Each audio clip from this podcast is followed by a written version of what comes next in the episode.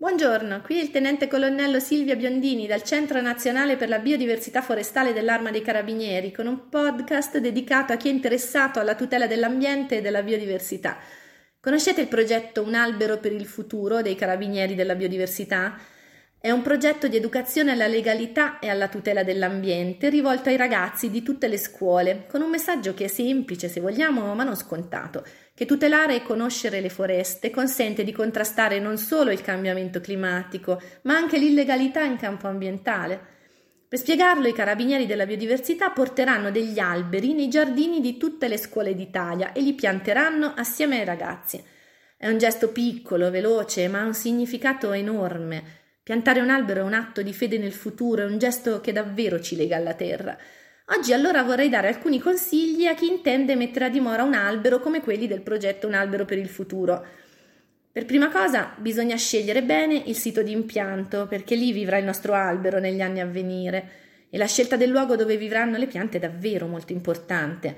Nelle giuste condizioni un albero cresce sano e vigoroso, cattura tanta anidride carbonica ed è più bello e resistente. Il luogo di impianto va scelto tenendo conto delle esigenze di ogni specie. Ogni albero infatti ha necessità diverse che riguardano il terreno, l'esposizione alla luce e la disponibilità d'acqua. Ci sono piante che richiedono terreni sempre umidi, specie che gradiscono un'esposizione in piena luce e altre che invece soffrono il sole diretto. Sul sito dell'Arma è presente una sezione dedicata al progetto Un albero per il futuro, dove si possono scaricare delle schede informative sulle esigenze culturali delle principali specie forestali. Un altro suggerimento importante è di valutare con cura quali saranno le dimensioni definitive della pianta.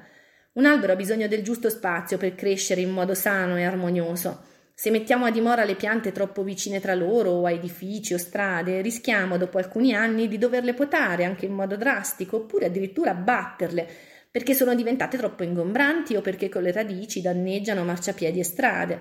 Se diamo loro il giusto spazio, le piante invece crescono con il loro portamento naturale, richiedono minore manutenzione e sono più belle e anche resistenti.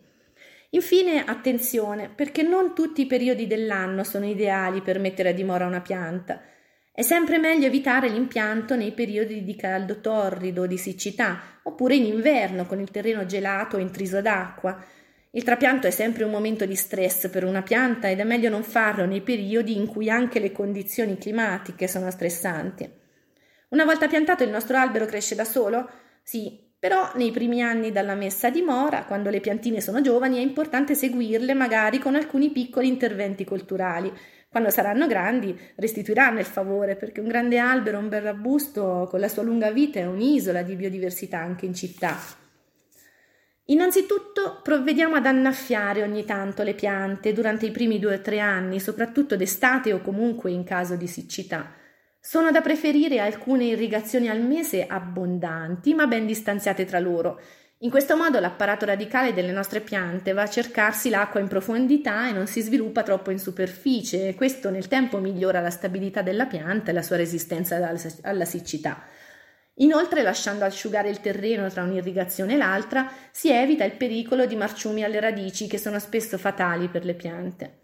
Infine, un'ultima cosa, occhio ai parassiti. Se ci accorgiamo di disseccamenti improvvisi delle foglie, di marciumi su rami e fusto, meglio contattare i carabinieri forestali o il servizio fitosanitario regionale daranno indicazioni su possibili interventi, soprattutto se si trattasse di organismi nocivi, nei confronti dei quali la legge prevede azioni di lotta obbligatoria per impedirne la diffusione. Anche per oggi, dal Centro Nazionale Biodiversità Forestale dell'Arma è tutto. Vi saluto, vi ringrazio e vi aspetto con altri podcast per parlare di nuovo insieme di natura e biodiversità.